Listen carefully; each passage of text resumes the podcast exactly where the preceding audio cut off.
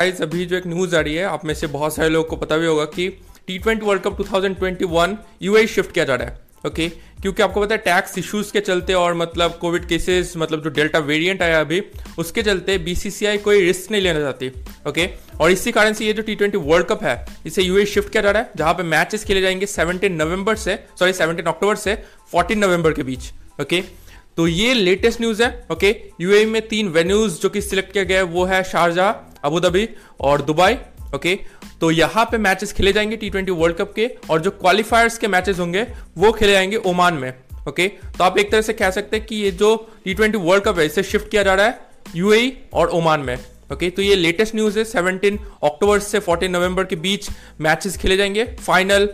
most probably 14 नवंबर को ही खिलाएगा okay तो ये लेटेस्ट न्यूज़ है कि दुबई शिफ्ट हो रहा है मतलब यूएई शिफ्ट हो रहा है आपका T twenty World Cup okay